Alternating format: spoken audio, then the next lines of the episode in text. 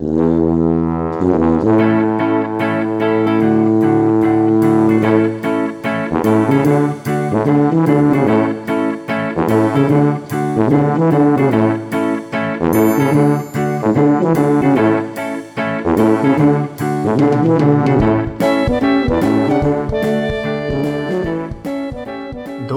deň, vážené dámy, vážení páni a vážené osoby, ktoré sa identifikujete inak.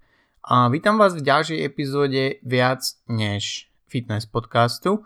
Moje meno je stále Jakub Bucko a dnes vás vynimočne ja budem sprevádzať touto epizódou, keďže celý štáb má dovolenku a sú v karanténe.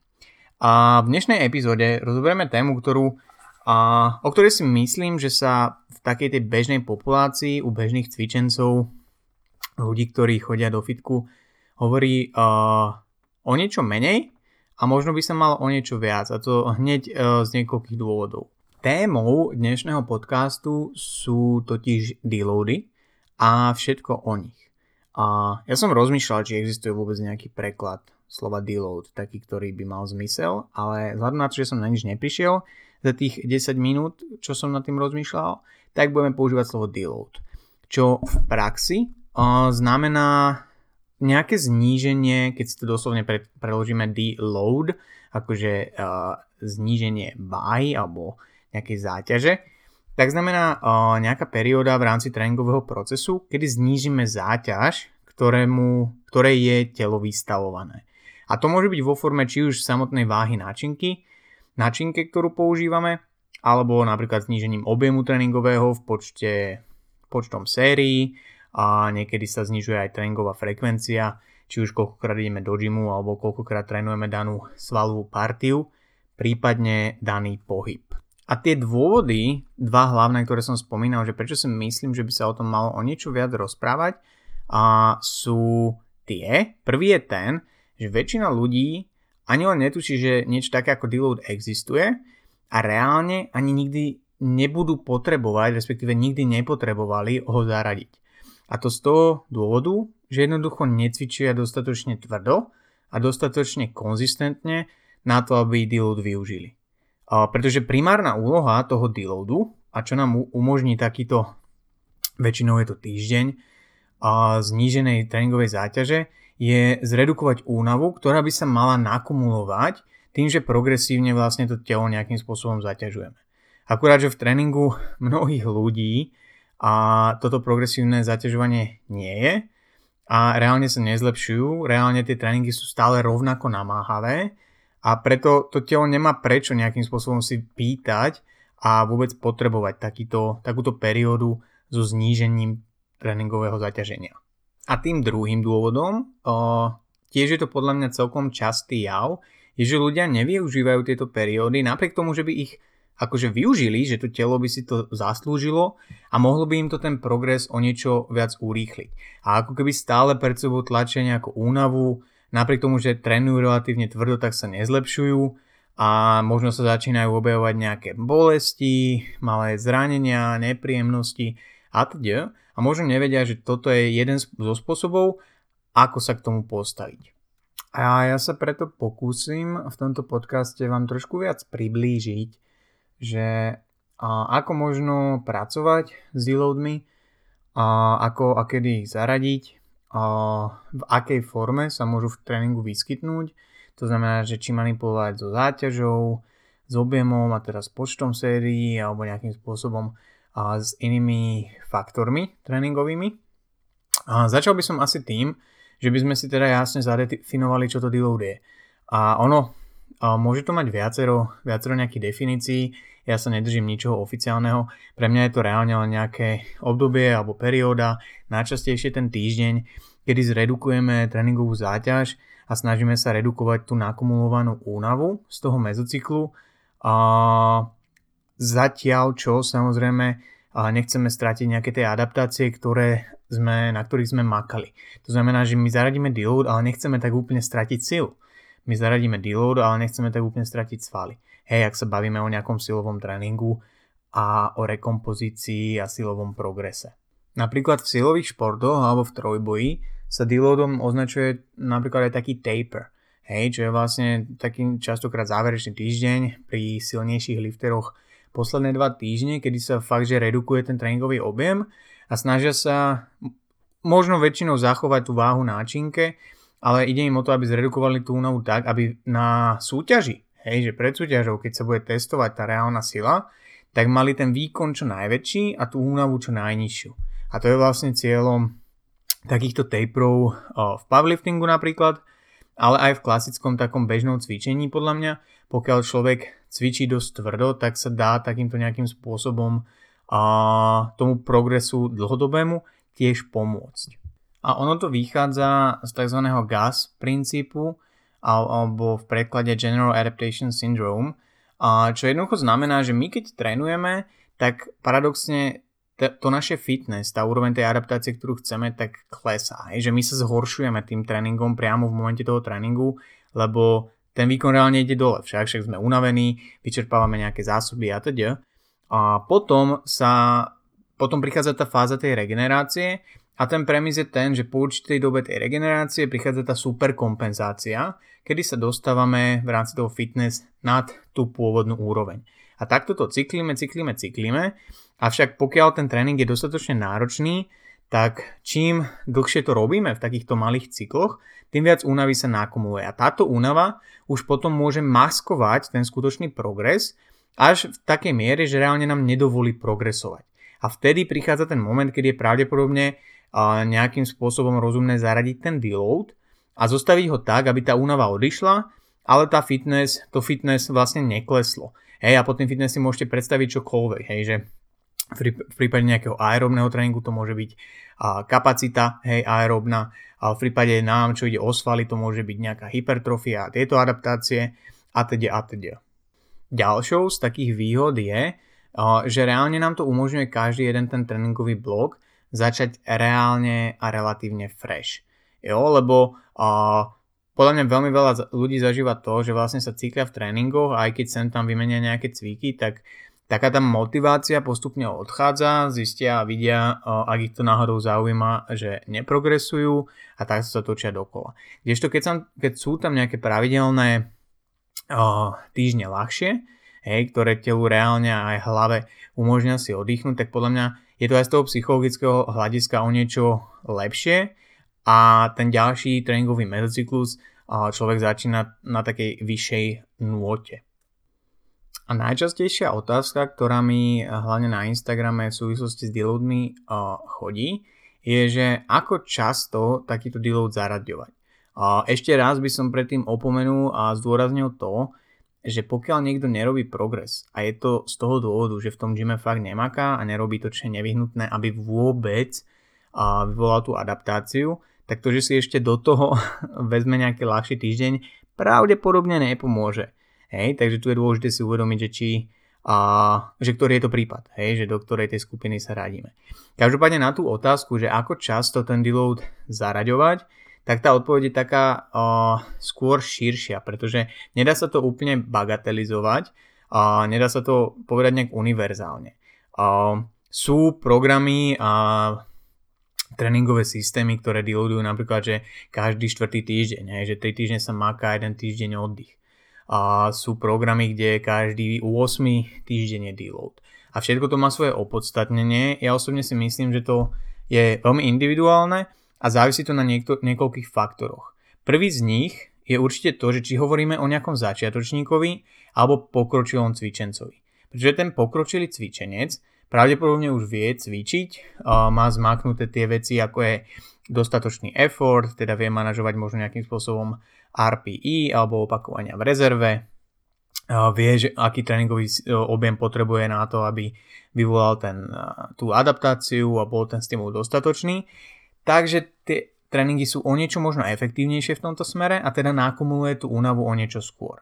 Takže taký pokročilý cvičenec bude potrebovať pravdepodobne tie deloady o niečo skôr ako začiatočník, ktorý sa stále ešte len uh, učí nejakým spôsobom tie cviky, možno aj keď už sa stáva v nich proficient, tak stále nie je úplne, že silovo na tom tak, aby uh, vytvoril toľko únavy a preto ich nebude potrebovať až tak často. Ak by som mal dať nejaké že konkrétne odporúčanie v rámci týždňov, tak by som možno o, povedal, že ten pokročilý cvičenec, ak je to tréning bez, tréningový mezocyklus bez nejakých výpadkov, tak každých možno 4 až 6 týždňov by sa mal pozrieť na to, že či náhodou ten deload nepotrebuje. U toho začiatočníka môžeme hovoriť o každých možno 6 až 8, možno niekedy až 10 týždňov, záleží aj od toho, ako si osvojil to, tú tvrdú prácu, že v tom gyme a to, že reálne maká. A v súvislosti s tým, ďalší faktor, ktorý podľa mňa rozhoduje o tom, ako často ten deload človek by mal zaraďovať, je úroveň, sil, silová úroveň. Jo, že aký silný reálne ten človek je. Pretože nejaký Thorn Bjornsson, čo tu deadliftuje v tréningu 400 kg, tak pravdepodobne nebude jednak každý týždeň deadliftovať 400 kg a takisto možno potrebuje nejaký ľahší týždeň častejšie, aby manažoval tú celkovú únavu, ako niekto, kto deadliftuje 60 kg. Hej, že jedna vec je tá pokročilosť samozrejme, v rámci toho, že koľko človek má odcvičených rokov, ale druhá vec je aj tá, že reálne aký silný je. Pretože niektorí ľudia sú proste silnejší, niektorí menej. A z mojej skúsenosti aj zo skúsenosti ľudí, ktorí sa tej problematike venujú, to koreluje. Hej, že, že ako silný človek je a ako často by mal deloadovať. A zase s tým nepriamo súvisí aj tretia vec, ktorá si myslím, že frekvenciu tých deloadov ovplyvní a to si myslím, že je skôr také viac ezoterické, lebo sa to nedá úplne jednoducho povedať a naozaj to závisí už aj od skúseností toho cvičenca a to je taká celková integrita zdravie klbov. Hej, a klbov, väzov, a chrupaviek a že koľko reálne mu stačí na to, aby začal a, cítiť, že už to pušuje až príliš a že ako veľa záťaže konzistentnej zvládne to, to klubové ústrojenstvo. A tu sa môžeme baviť o tom, čo som v jednej z minulých epizód, mám pocit, že to bolo nejaké Q&A, spomínal aj pri tých somatotypoch, že ja si nemyslím, že to je... Somatotypy nie sú niečo, podľa čoho by som riadil a svoj jedálniček. Ale napríklad v tomto, keď je niekto stavaný proste tak, že a má menšie tie kolbiky, možno dlhé končatiny a teda, tak možno nezvládne toľko tej záťaže a zase to môže byť možno pre nás nejaký kľúč, ktorým sa riadiť aj pri tých diódoch. Ale to hovorím, to, to je len skôr taká, taká malá tá trojka, hej, malý tretí dôvod, respektíve ten faktor ovplyvňujúci, a že ako často deloadovať a možno len niečo, o čom, o čom sa dá rozmýšľať v tomto smere, hej, že, že aký somatotyp a, a zároveň ale aj história nejakých zranení a teda a teda ovplyvní určite to, ako často ten človek ten deload bude potrebovať zaradiť. Tu napríklad aj z mojej skúsenosti, tým, že trénujem primárne ženy, hej, z veľmi veľkej väčšiny, tak vidím za tie, za tie roky, že uh, väčšina žien, a pravdepodobne je to aj vďaka, respektíve kvôli, sorry, uh, tej sile absolútnej, zvládne ťahať niektoré mezocykly o niečo dlhšie a ako by možno taký istý tréningový cyklus ťahal, ťahal muž.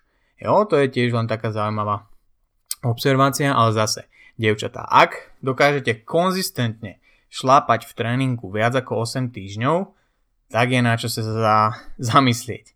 Jo? A ja som sa s tým stretol aj u svojich klientiek, že po 10 týždňoch tréningu jednoducho uh, ako keby sa tam nejavili žiadne tie nepriame znaky toho, že človek potrebuje možno trochu oddych. A to je pre mňa už absolútne jasná správa, že OK, tu ak nezačneme reálne makať viac na tých tréningoch, a to je väčšinou to, že ja to danému človeku celý mezocyklus hovorím, že OK, trošku treba zabrať, pridať, pridať, pridať. A ono to je len taká manifestácia, že OK, máme tu 8 týždňov, 10 týždňov a tá únava tam nie je, takže ja neverím tomu, že to telo dostalo taký stimul. Našťastie je to jeden prípad zo 100, ale myslím si, že v reálnom svete sa to stáva hrozne často, hej, že a hlavne teda u žien, uh, že ten deload reálne nepotrebujú, pretože tak ťaž, tak tvrdo nemakajú, ako by, ako by mali. Jo, takže to je možno len taký, taký point, uh, že na čo sa zamerať, že dievčatá, ak vy dokážete konzistentne makať v gyme, ja neviem, 3, 4, 5 krát do týždňa a viac ako 8 týždňov, tak je to podozrivé minimálne. Ešte vás neobvinujem z toho, že sa nesnažíte, ale je to minimálne, minimálne podozrivé. Jo? A teraz prichádza na radu tá otázka, že OK, deload, deload, takže ako si ho vlastne mám zostaviť do piči? A tu veľmi záleží a podľa mňa je veľmi dobrá otázka vždy pri tom deloade sa sám seba spýtať, že z čoho ja vlastne chcem deloadovať, od čoho si chcem oddychnúť. A to záleží primárne na tom, ako je zostavený aj ten tréningový mezocyklus a že pokiaľ ja tam mám veľmi veľa objemu, napríklad tie posledné týždne, je to nejaký objemový mezocyklus, whatever, tak v rámci toho deloadu sa budem sústredovať na to, aby som zredukoval práve ten objem. Takže možno v takom prípade má zmysel možno aj nehať tú intenzitu stále rovnako vysokú, že tá pravdepodobne nebude mať až taký veľký podiel uh, na tej celkovej únave a v tomto kontexte myslím intenzitou váhu na činke. Môžeme sa baviť aj o RPE, ale to by som možno defaultne o, nechával trošku nižšie v tom deloade, okolo nejakej 6 7 6 7 áno, dobre som to povedal. A zase naopak, pokiaľ to bol nejaký ťažký silový mezocyklus a, a nejde nám o nejaké špeciálne testovanie si maximálok po nejakom oddychu, tak pravdepodobne bude rozumnejšie ubrať možno aj trošku z tej váhy, a okrem toho, že sa zniží objem. Lebo ultimátne si myslím, že môžeme povedať, že ten tréningový objem, ten počet sérií a prispieva k tej celkovej únave o niečo viac ako tá váha náčinke. Hej, v praxi si to vieme predstaviť podľa toho, že keď urobíte 4 série po 10 opakovaní na nejakom, neviem, drepe, tak podľa mňa systemicky sme celkovo viacej unavení, ako keď urobíme 2x3 opakovania. Hej. A samozrejme ani to nie sú ľahké série, ale myslím si, že sa z toho spávame, spamätávame o niečo jednoduchšie, teda minimálne ja. Takže vy mi povedzte. Jo, takže tam, keď setupujeme ten deload, musíme si uvedomiť, že čo vlastne, o čoho si chceme oddychnúť. Možno tam boli v poslednom týždni zamerané nejaké, alebo celkovo ten mezocyklus na nejakú kumuláciu metabolitov a proste nejaké intenzifikačné metódy. OK, tak to bude určite niečo, od čoho si budeme chcieť tiež oddychnúť v rámci toho deloadu. Jo? Ja mám taký ultimátny setup, pokiaľ to vyslovene, že uh, to už sa môže častokrát meniť s konkrétnymi klientami, že môžeme robiť aj nejaký, nejakú inú formu deloadu, k tomu, aké existujú, sa dostanem o chvíľku. Ale taký ten úplne základný uh, setup uh, u väčšiny ľudí podľa mňa je úplne že v pohodičke, že uh, pri všetkých cvíkoch samozrejme záleží aj od celkového objemu tréningov, toho koľko tam je toľko sérií na dané partie a univerzálne, že pri všetkých cvíkoch ísť dve série a pri RP 6 až 7. A ja dávam taký pokyn, že tým pádom uprav, sér, uprav váhu náčinke tak, aby sa zmestil do tých predpísaných opakovaní a vybavené. Tým pádom aj, zmi, aj znižiť váhu, aj znižíme ten objem, aj celkovo je to trošku ľahší týždeň. Hej, to je taký univerzálny setup, ktorý mne sa za tie roky osvedčil, ale nie každému to vyhovuje a treba vedieť sa s tým hrať, treba vedieť sa prispôsobiť a treba možno vedieť aj si vyskúšať, že OK, ja možno v rámci toho deloadu si môžem vyskúšať teraz, že nebudem vôbec znižovať váhu a znižím len opakovania, aby som znižil RPE. Hej. A potom zase, keď na niektorých cvikoch mám v mezocykle dva top sety, hej, alebo dve série, z toho jeden ťažký top set, jeden nejaký back of set, že s ťažšou váhou, s ľahšou váhou, tak ja keď poviem niekomu, že o, robí iba dve série, tak to vlastne není úplne redukcia toho objemu. Takže treba to individualizovať, toto je len taký povedzme, že template, ktorý mne sa za tie roky osvedčil.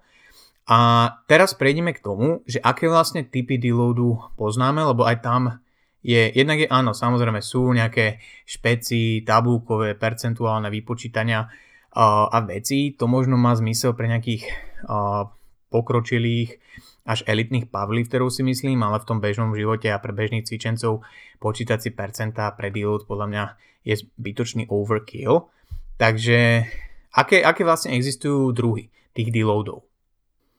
Ten úplne najzákladnejší to by mohlo byť uh, to, čo som vlastne už spomínal, že uh, človek prakticky nemení tréningovú frekvenciu, ak chodím 4 krát do týždňa, tak poviem cvičí 4 krát do týždňa aj počas toho deloadu, ale znížim ten tréningový objem a potom je samozrejme na mne, či do toho znížim trochu aj tú intenzitu alebo teda váhu náčinke alebo, alebo nie. Hej, ten tréningový objem sa odporúča sa väčšinou redukovať to na 50-60%, preto aj ja častokrát sekám proste tie série na dve, lebo jednu sériu robiť to je častokrát ľuďom ľúto, pokiaľ to nie je vypracovať sa nejakej, nejakému ťažšiemu topsetu aj v rámci toho deloadu, takže tam vždy väčšinou nehávam tie dve. ale zase niekedy im poviem, že vieš čo, vynechaj tieto cviky, tieto teraz nemusíš robiť tento týždeň. Takže tam sa zase zredukuje tiež ten objem. Uh, potom uh, ďalšia taká, možno druhý extrém uh, toho deloadu je, že vlastne dať si týždeň úplne voľno. Hej, že neísť proste do toho gymu.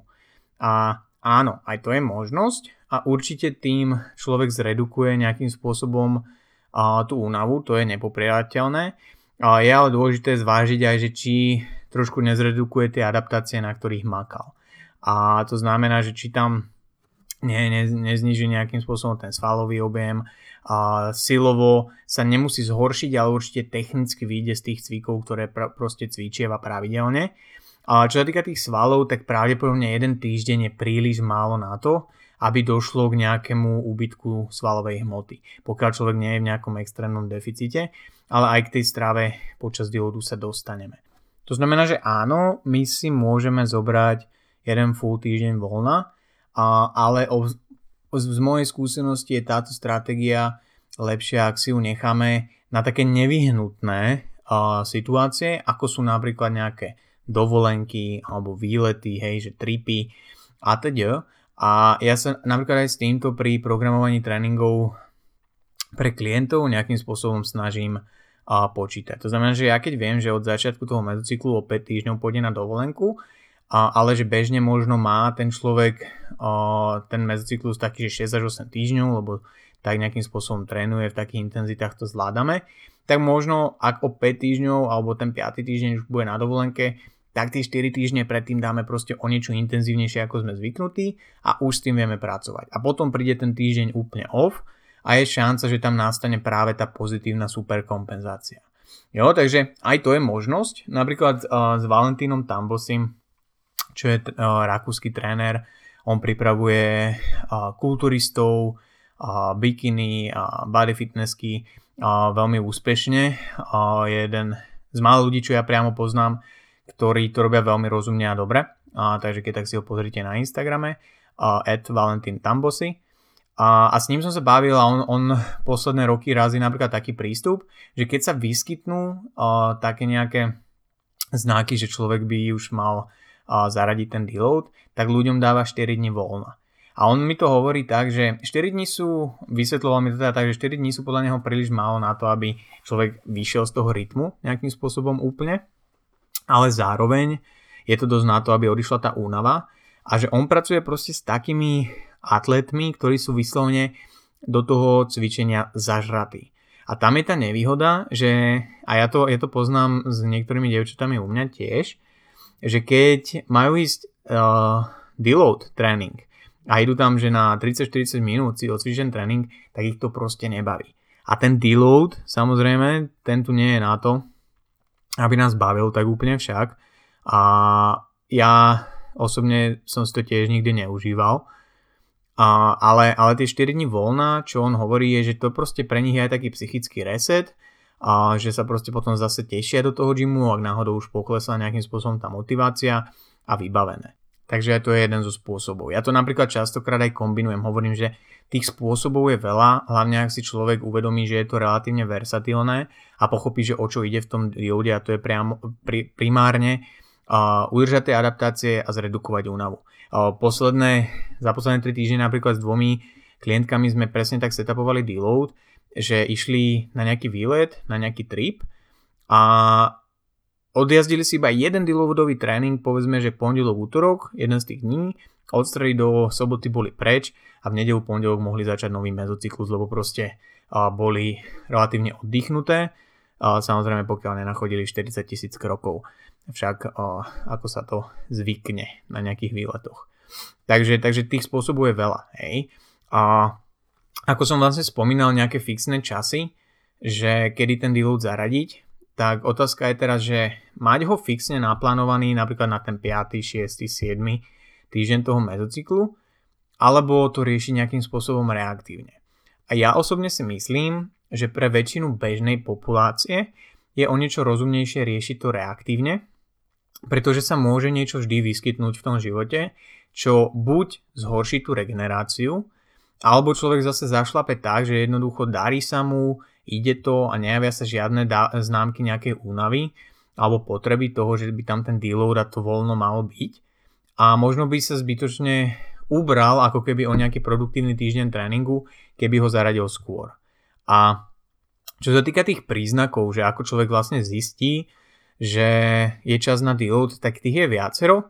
A Scott Stevenson vo svojej knihe veľmi pekne uh, popisoval také tie príznaky od takého overreachingu, čo už je také, že človek je fakt na tej hrane toho, čo dokáže regenerovať, až po ten overtraining. A jednoznačne nechceme sa nikdy v tréningu dostane, dostať do toho uh, stavu pretrénovania, to je blbosť. Ten overreaching, takéto, že človek zabrda do toho, že kde má hranice, to podľa mňa môže mať pre niekoho priestor, teda u niekoho to môže mať priestor, ale nemyslím si, že to je nevyhnutné na to, aby robil človek kontinuálny a dlhodobý progres. Hej, pokiaľ mu nejde o nejaký nevyhnutný krátkodobý proste burst o, progresu, že potrebuje pridať za čo najkračšiu dobu, neviem, 10 kg na drep, tak pravdepodobne nemusí ísť až takto do toho tvrdo, ale a čo sa týka tých príznakov, tak to môže byť viacero takých nepriamých vecí, či už to, že celkovo poklesne nejakým spôsobom tá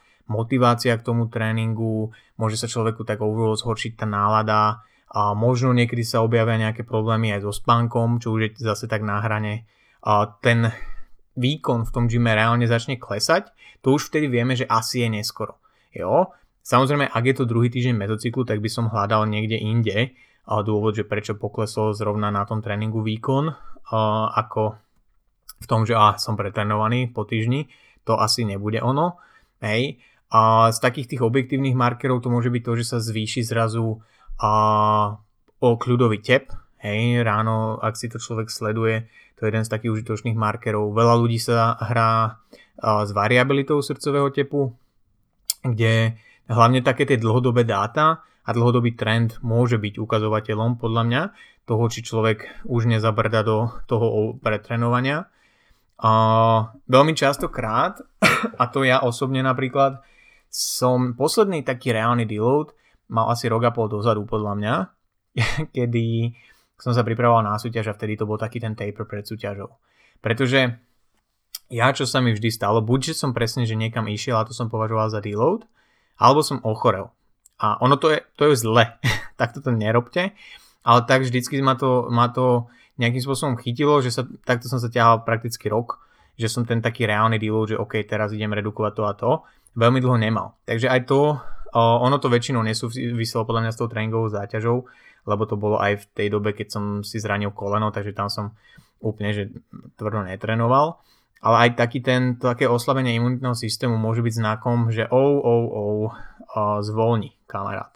Hej, že, že zahrať ten deload a to už môže byť možno trošku neskôr, že človek ako keby ochorie a to je vlastne ten deload. Hej, že to telo si ho proste vypýta.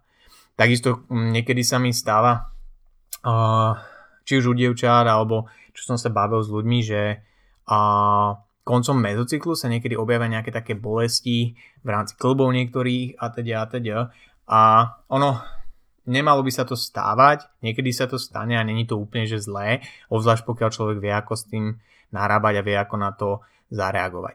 Napríklad mal som klientku, ktorej sa pravidelne ako keby až v 7. týždni, že vždycky nejakým spôsobom začala cítiť nejaký diskomfort v rámci kolena a vďaka tomu, že sme to dlhodobo sledovali a, a bol to taký relatívne pravidelný jav potom, ktorý vždy odoznel po tom deloade, tak sme tým pádom vedeli, že OK, viac ako 6 týždňov nebudeme ťahať mezocykly, nemá to zmysel. Hej? Aj keď sa cítiš dobre a možno tá únava ešte ne, nemanifestovala do tých reálnych príznakov, tak vieš čo, dajme ten deload, a budeme radšej proaktívni, nemáme prečo tlačiť to do nejakej bolesti. Hej, není to žiadny badge of honor, a hej, že, že hrdo budeme a nosiť to, že pozri sa, dostal som sa k tomu, že ma bolí koleno, idem, idem deloadovať. Hej, o to nejde, len tých príznakov môže, môže byť viac. A dneska akurát som riešil s klientkou, pozdravujem Niko, a že chcela vlastne, ona mi tak nenapadne v čekine povedala, že OK, asi je čas na deload, pretože si neviem predstaviť, že na budúci týždeň pridám váhu alebo opakovania.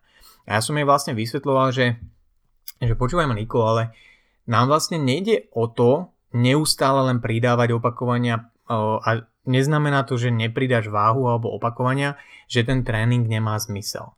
pokiaľ by tam nastal nejaký pokles, ktorý sa nedá vysvetliť nejakými lifestyleovými faktormi napríklad, že človek zle spí alebo sa najebal večer pred tréningom, whatever, tak uh, pravdepodobne nemusíme ešte deloadovať, ozvlášť pokiaľ ty sa cítiš dobre. To znamená, že treba možno nebyť príliš konzervatívny v tomto smere, lebo takto by sme možno s ňou stratili budúci týždeň tréningu, ktorý by bol stále na vysokej úrovni a aj keby ona nepridala nejaké opáčka, alebo keby nepridala nejakú váhu, tak stále ten tréning samozrejme môže dať stimul tej hypertrofii a to je to, čo nám ide momentálne. Jo, takže len pár takých príkladov, že ako sa to dá robiť a na čo si možno treba dať pozor. Jo, takže ja som zastancom toho uh, u bežnej populácie, aby sa to riešilo tak nejak reaktívne, že je podľa mňa fajn mať tak CCA nastavené, že dobre, približne 6 až 8 týždňov bude trvať tento mezocyklus a je to jednoduchšie u ľudí, ktorým ide reálne o nejakú rekompozíciu postavy, budovanie svalov, prípadne nejaké chudnutie a teda, pretože nemajú nejaký deadline, hej, väčšinou. A nemajú napríklad ako keď niekto ide na súťaž v trojboji, tak tam už sa to vzhľadom na ten dátum tej súťaže musí aj členiť, lebo nemá zmysel, aby nejaký deload vyšiel 2 týždne pred súťažou, lebo tam už potom zase nestihnem natrénovať a teda a teda. Takže tam je dobré to časovať. Tam napríklad s dievčatami, čo a robia trojboj podo mnou, tak tam to je o niečo fixnejšie, že máme tie deloady naplánované, či už je to priamo deload, alebo len nejaké vlno, vlnovité menenie intenzity. Takže to by bolo k tej tréningovej časti. A, a teraz a ďalšia taká veľká časť otázok, čo mi chodí, ak sa náhodou niekto na deload pýta, tak je ohľadom toho, že ako manipulovať s kalorickým príjmom počas deloadu. A, veľa ľudí si totiž to myslí a zase ja, ja tak akože dosť generalizujem, čo sa týka žien, takže mi odpustíte prosím dievčatá, ale nie je to zlom, len sú to také observácie, čo za tie nejaké roky som vypozoroval. Ak sa vás to netýka, tak super, ak sa vás to týka, tak dúfam, že vám to nejakým spôsobom pomôže. A, Veľa žien sa totiž to bojí, že OK, ja keď teraz zredu, zredukujem tréningovú frekvenciu a nejakým spôsobom aj objem a budem toho robiť menej a tie tréningy zrazu nie sú také ťažké a sú kratšie, tak ja musím predsa zredukovať ten uh, energetický príjem. A ono, akože v teoretickej rovine to by dávalo zmysel, v praktickej ale uh, myslím si, že ani raz sa mi nestalo, že by som niekomu redukoval príjem počas deloadu, a najmä z toho dôvodu, pretože my si musíme uvedomiť, že počas toho deloadu tréningového nám ide hlavne o to, aby sme redukovali únavu. Hej? A nejakým spôsobom tie stresory, ktoré boli vydávané na to telo. Jo? A čo je kalorický deficit, alebo teda nižší príjem, je tiež forma stresu. Však, pokiaľ by sme sa držali stále na nejakých udržiavacích kalóriách, tak samozrejme nie je to pre telo nejaký extra veľký stres, a pokiaľ sa bavíme napríklad o deficite kalorickom a že chceme chudnúť, OK, takže mám znižiť tie kalórie, aby som stále bola v rovnakom deficite. A moja odpoveď je, že asi je to úplne jedno, pretože ty na tom tréningu aj tak spáliš oveľa menej, ako si myslíš. Ak je to normálne správny silový tréning, tak e, veľa tých kalórií nespáliš. Hej? Možno čo 150 až 300. Ak ti Fitbit, Fitbit ukazuje 600, tak sorry. Buď ho máš nakalibrované ho na farmára Martina 150 kg, ale uh, ak máš 60 kg a cvičíš aj keď veľkou intenzitou, ale normálny silový tréning, tak príliš veľa kalórií nespališ. A to, že ty zredukuješ ten čas celkový zo 60 alebo 90 minút na 45, tak nie je až taký veľký deal, pretože my vieme, že celkovú porciu toho energetického výdaja uh, počas, počas dňa aj tak netvorí fyzická aktivita v gyme, ale častejšie teda častejšie, prakticky vždy je to aktivita mimo gymu. Jo, takže to sa podiela oveľa viacej na tom celkom výdaji, takže osobne by som to až tak nesilil. A pokiaľ to znamená, že ty počas deloadu, aj keby si trošku znížila ten deficit, tak to nie je problém, pretože aspoň dáš tomu telu o niečo viacej nutrientov na to, aby tá redukcia únavy bola efektívna, ak mi bolo rozumieť. Jo? A dokonca ja osobne čo rád robím, tak spájam deload a diet break. To znamená, že niekomu zredukujem tréningový objem a zvýšim jedlo. A to je tiež sa ťa niekedy nestretne s pochopením zo strany bab, že prečo, do piče, ja nechcem jesť viacej, keď trénujem menej. No a áno, ale to je práve to, že nám to umožní zredukovať ten stres a častokrát napríklad aj ten, tá úroveň stresu a tej nakumulovanej únavy je jeden z dôvodov, prečo sa napríklad nehybe hmotnosť, lebo vieme, že zvýšená hladina napríklad kortizolu a celkovo tých stresových hormónov môžeme maskovať tú, to chudnutie a to, tú redukciu hmotnosti práve kvôli zadržovaniu vody. Takže neraz sa mi stane, že áno, my zredukujeme tréningový objem, zaradíme diet break a bum, tá váha padne. Hej? A nie je to ultimátne pravidlo, že vždy to platí univerzálne, ale stáva sa to. Jo? Takže aj to je jedna z možností, že dokonca sa navýši ten príjem, pretože pre nás je tá redukcia tej únavy a ten, tá tréningová kvalita v tom ďalšom mezocykle oveľa dôležitejšia ako jeden týždeň manažovať rozdiel 150-178 kalórií, čo spálime menej možno na tom tréningu. Jo? A obzvlášť, pokiaľ sa jedná o niekoho, komu ide tak, o takú trvalú lifestyleovú zmenu, hej, že to nie ak je to možno niekto, kto má o 12 týždňov súťaž, tak zase to ako pri tom trojboji s tými fixnými deloadmi, tak ak má niekto súťaž v bodybuildingu o 12 týždňov, tak musíme byť opatrní samozrejme s tým, že či mu chceme zobrať jeden týždeň v deficite, pridávať tam nebude nejaké diet breaky, ktoré neboli plánované a teda. To je všetko, s čím už treba počítať v rámci toho dlhodobého plánu. Hej, že nie je to len tak, že si tam halabala ja nahážem zrazu vyššie sacharidy a zistím, že ten človek je o, má o 2 kg viacej, ako by mal mať vzhľadom na ten time point voči, voči súťaži. Jo, takže zase záleží na kontexte.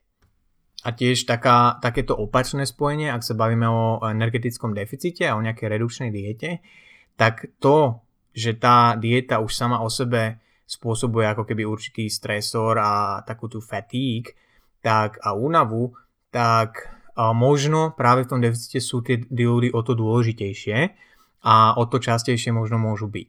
Hej, že to je ďalšia taká vec, na ktorú môžete myslieť, keď si setupujete ten svoj tréning a, a beriete do úvahy tieto faktory, že OK, ja možno keď mám veľa toho jedla, tak dokážem ťahať tie tréningové cykly 6 až 8 týždňov.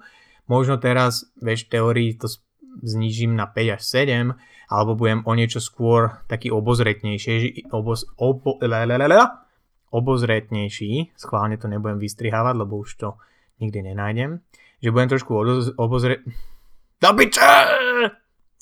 Budem trošku obozretnejší, o niečo skôr, aby som si dal pozor, či náhodou ten deal nemám zaradiť.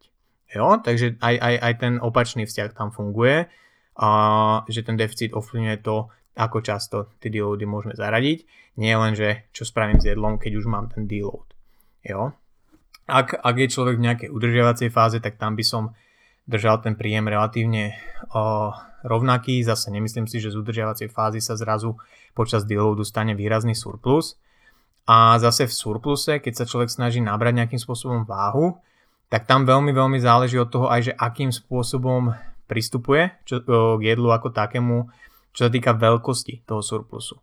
Lebo ak je niekto vo nejakom agresívnejšom surpluse a zníži a, tréningový objem a ostal by v tom vyššom surpluse, tak len riskuje, že sa tam za ten týždeň, pravdepodobne nie veľa, ale nejaká a, akumulácia toho tuku objaví. Jo, lebo my musíme počítať s tým, že ide nám o to redukovať únavu, ale zároveň my pravdepodobne v rámci toho deloadu nebudeme dávať tomu organizmu a tým svalom stimul pre rast. Jo? Takže my z toho asi nevyťažíme nejaký svalový rast, ak budeme v surpluse, takže asi jediné, čo pôjde hore, lebo energia sa niekde uložiť musí v nejakej forme, bude tukové tkanivo. Takže na to treba dávať bacha, ak je niekto možno vo väčšom surpluse, tak by som to trochu zredukoval asi na nejakú úroveň tých udržiavacích kalórií, pretože si myslím, z mojej skúsenosti to tak je, že tá udržiavačka, ten príjem udržiavací je stále dostatočný na to, aby si človek zredukoval tú tréningovú nakumulovanú únavu. A osobne si myslím, že v tom objeme nie je taký problém zredukovať ten príjem a že to nezabráni tomu, aby človek bol oddychnutý po tom týždni. Hej, že ten faktor tej stravy tam nie je až taký veľký, ako zase naopak v deficite, kedy sa ten deficit pridáva na tú stranu tých stresorov.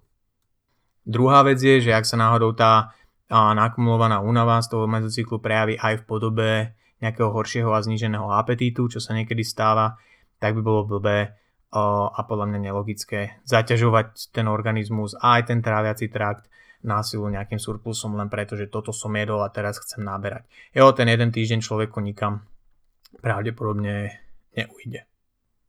Tak, to si myslím, že by k deloadom bolo vše, přátelé. Uh, řeřicha, nau, naučil jsem se říkat ř, uh, protože mám poslucháče i z Česka. Takže uh, k deloadom na dnes všetko. Ak by ste mali ešte akékoľvek nejaké otázky, tak mi kľudne napíšte, ideálne na Instači a ja vám ich rád zodpoviem, či už na storičkách alebo osobne správe. A, lebo si myslím, ako som povedal na začiatku, je to téma, ktorá mnohým ľuďom nepríde podstatná a áno, ak by sme to mali nejak ostupňovať, tak možno to nie je to najdôležitejšie, čo riešiť v rámci tréningového progresu, ale myslím si, že to mnohým ľuďom môže, môže pomôcť. Či už v rámci toho, že aha, fuck, ja vôbec ten deal nepotrebujem, asi necvičím dostatočne tvrdo, alebo že fuck, ja som nikdy deload, nedeloadoval, ale cítim sa ako hovno už rok v kuse, možno musím zaradiť deload, alebo ako len možno zmena pohľadu na stravu, že aha, ja idem teraz redukovať tréningový objem a pridávať na jedle, lebo mne ide o to, aby som mala dostatok energie do ďalších tréningových jednotiek, do ďalších tréningových týždňov a nie je to len o tom, že vždy, keď ide dole výdaj, musí ísť uh, dole aj príjem. Takže to si myslím, že sú všetko také veci a paralely, ktoré sa z tých dealodov dajú vyťažiť. Ja verím tomu, že vám aspoň, aspoň trošku táto epizóda pomohla a budem rád za akýkoľvek feedback.